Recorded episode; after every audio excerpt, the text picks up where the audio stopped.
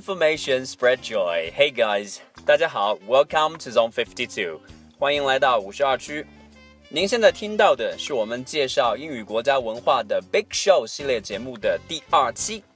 那么在今天的节目里面，我们要来聊一个话题啊、是中国的男人们，包括男孩们，都特别特别关注的一个话题。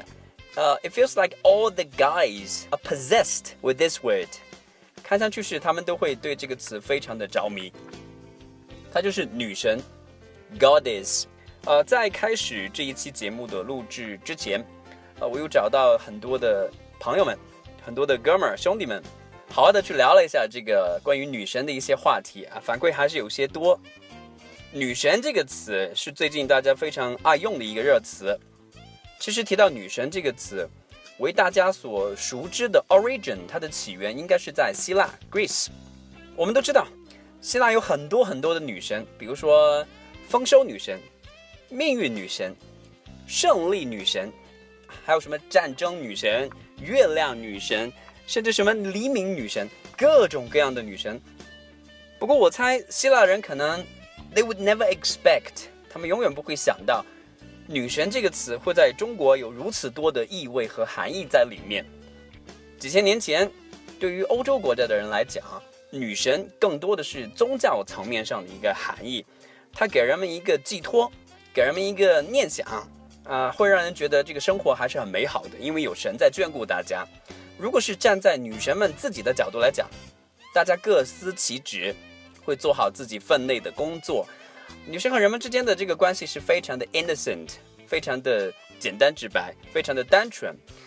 Unfortunately，在现在的中国，女神这个词的含义非常非常的多。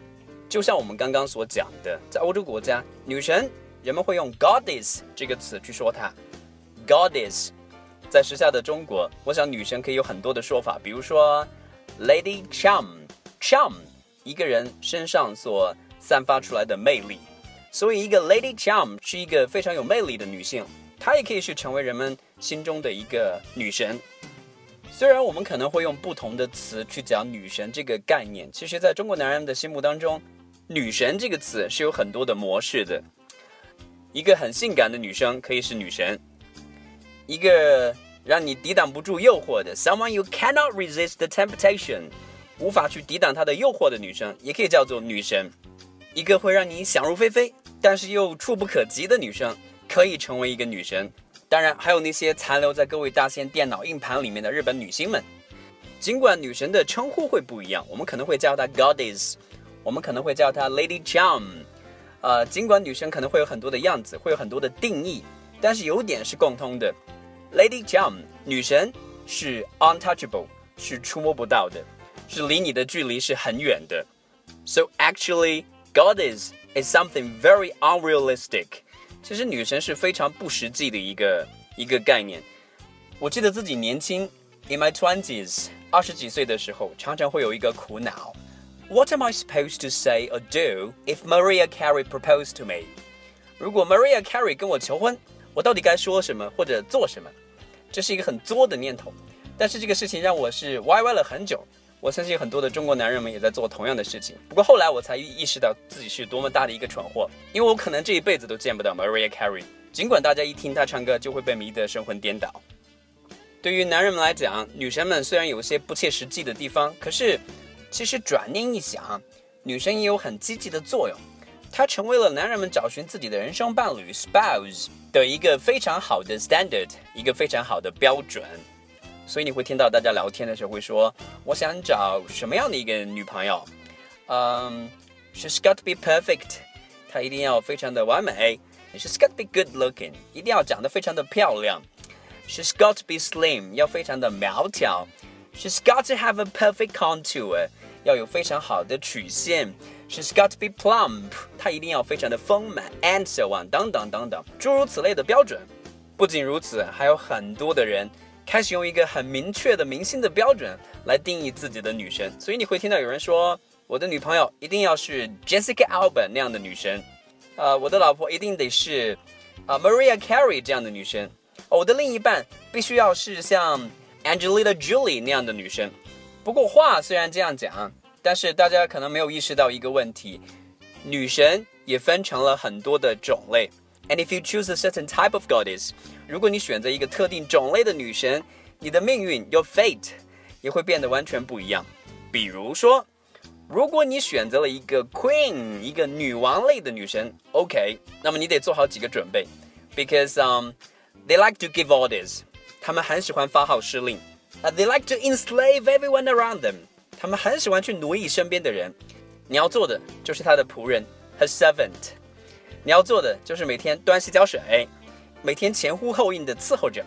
这样的命运似乎听上去有些 tragical，非常的悲惨。当然，我们还有很萝莉范的女神，lollipops，就像棒棒糖一样，非常的可爱，非常的 kawaii。日本人说的。呃，这样女生怎么办呢？Then you got to be prepared。你得随时做好准备。应对一个外表是大人的样子，内心却是一个两岁的小孩子，各种无理、天真烂漫的让你心碎的要求。So that's kind of hard, right？这还是有点难度的啊啊！还有，因为女神的类型真的是非常非常的多。比如说，事业心非常强悍的女神，usually they don't spend much time at home。你是不会在家里面看到她太长的时间的，因为她的时间全在工作上。对于她来讲，你只是一个可有可无的一个附属品。啊，这样听上来好像也是很悲惨的一个事情。Now let's look at another type of goddess。现在我们来看一下另外一种款式的女神。They're very intelligent, very smart。她们是如此如此的聪明，如此的有智慧。So everything you want to say, everything you want to do，任何你想说的话，任何你想做的事，every trick you want to play，你想玩的任何一点点的小把戏，they know it from the very beginning。他们从一开始就会知道，慢慢的你会觉得 life is so boring and desperate， 生活是如此的无聊，如此的绝望，because you have no way to control your goddess，因为你完全控制不了它，而你所做的任何一点点的事情是完全在他的鼓掌之中。我想这应该是很恐怖的一件事情啊。最后我们来看一下很 snobbish、很势利的女神，这一类的女神就跟其他的女生一样高不可攀。但是他们非常的 demanding，要求非常的高，especially in terms of materials，特别是在物质上。You've got to have big houses，你得有很大的房子，而且很多很多很大的房子。You've got to have fancy cars，你得有非常时髦的好车。And you've got to have piles of money，你得有金山银山一样多的钞票，否则 they wouldn't even look at you，他们看都不会看你一眼。啊，提到这里，我想了一个典故。记得有一次跟朋友在聊天，他很幸福的告诉我们，我的女友送给我一张非常非常不错的呃 snooker 打斯诺克的一张台球桌，他非常的兴奋。可是后来另外一个朋友说，We feel sad for you，我们替你感到难过，because you have to buy a house which is big enough to put it in，因为你得买一个足够大的房子才放得下那一张台球桌。So as you see。It's so troublesome，女神们真的非常非常的麻烦，它会带给你很多的苦恼，而且别忘了，女神是不切实际的。So if we spend too much time daydreaming about what kind of goddess we'd have，如果我们一天到晚没事干，就把自己大把的时间花到去幻想、去做白日梦，自己会拥有怎么样的一个女神？我觉得这个真的是非常不着调的一件事情。所以，咱们来聊一些更实际的东西。把女神当做是自己挑选另一半的一个 standard 一个标准可以，but before you set standards or criteria for the others, you have to make sure you yourself are a great guy。 在你给别人去设定标准，在你给别人提出无限多要求之前，你得确定自己是一个不错的人。我想这才是更实际的一个话题。而回到所谓的找寻另一半的标准，这个所谓的标准，我个人会觉得 personally。Two points are enough，两点就足够了。One, she's kind，人品好，善良。不管是男女之间，还是人和人之间的交往，这都是非常非常重要的一个原则。Two, she's considerate，她是理解人的，能够体贴到别人的想法的。可以做到这两点，就是非常难得的事情了。其实有的时候，咱们可以这样去想：所谓的女神这个话题，这个概念。它反映出的并不仅仅只是男人们对于女性的一个幻想，或者说一个所谓的标准，呃，它也折射出来我们的 ideology about love，它也折射出来我们的爱情观。为了完成这一期的节目，I had a few words with my foreign friends。我也跟自己一些国外的朋友聊过这个话题。嗯，你不会发现太多国外的人会用到，会去特别强调女神这个词，但是在中国这个词已经是泛滥了。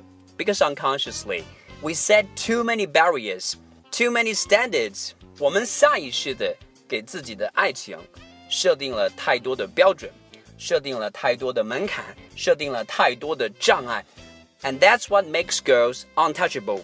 所以才有那么多的女生会慢慢的成为高不可攀、触不可及的女神。当然，这也有很多很无奈的地方。中国的婚姻观和这个爱情观是非常的实际的。我们常常会说门当户对 （perfect matching），因为在中国，不只是年轻的一代，包括年长的一代，都非常看重人们的经济能力、你的事业、你的社会地位等等。不只是男方会设定标准，女方也会设定标准，所以我们会有女神这个词，自然也会有男神这个词。Because of these things，因为如此种种，love is losing its original meaning in China。爱情在中国，在中国的男人们心中，正在丢掉自己原本的该有的意义。Because it shall be simple，它原本就应该是一件很简单的事情。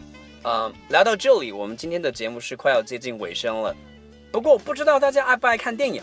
我对这样的一个画面是一直是非常的记忆深刻。一个年轻、帅气、健康、善良的水手，刚刚从一次远航回来。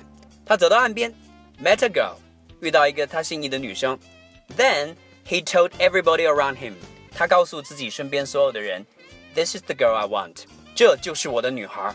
故事最后，他们过上了没羞没臊的幸福的生活。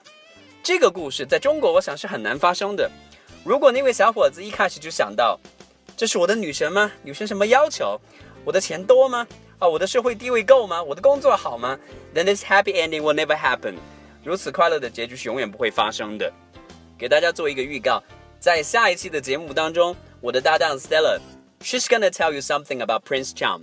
他会跟大家来聊一聊男神的话题。节目的最后说一句：Screw all those standards，screw all the rules，go find the girl you like。忘掉那些无聊可笑的标准吧。如果你有喜欢的女生，不要有太多的顾忌，不要把她当做高不可攀的女神那样去对待。Go for her，大胆的去追吧。Um, hope all the guys can get the girl you want. 希望大家都能追到自己喜欢的女孩。Okay, that's the end of the program. I'll see you guys next time. Bye bye.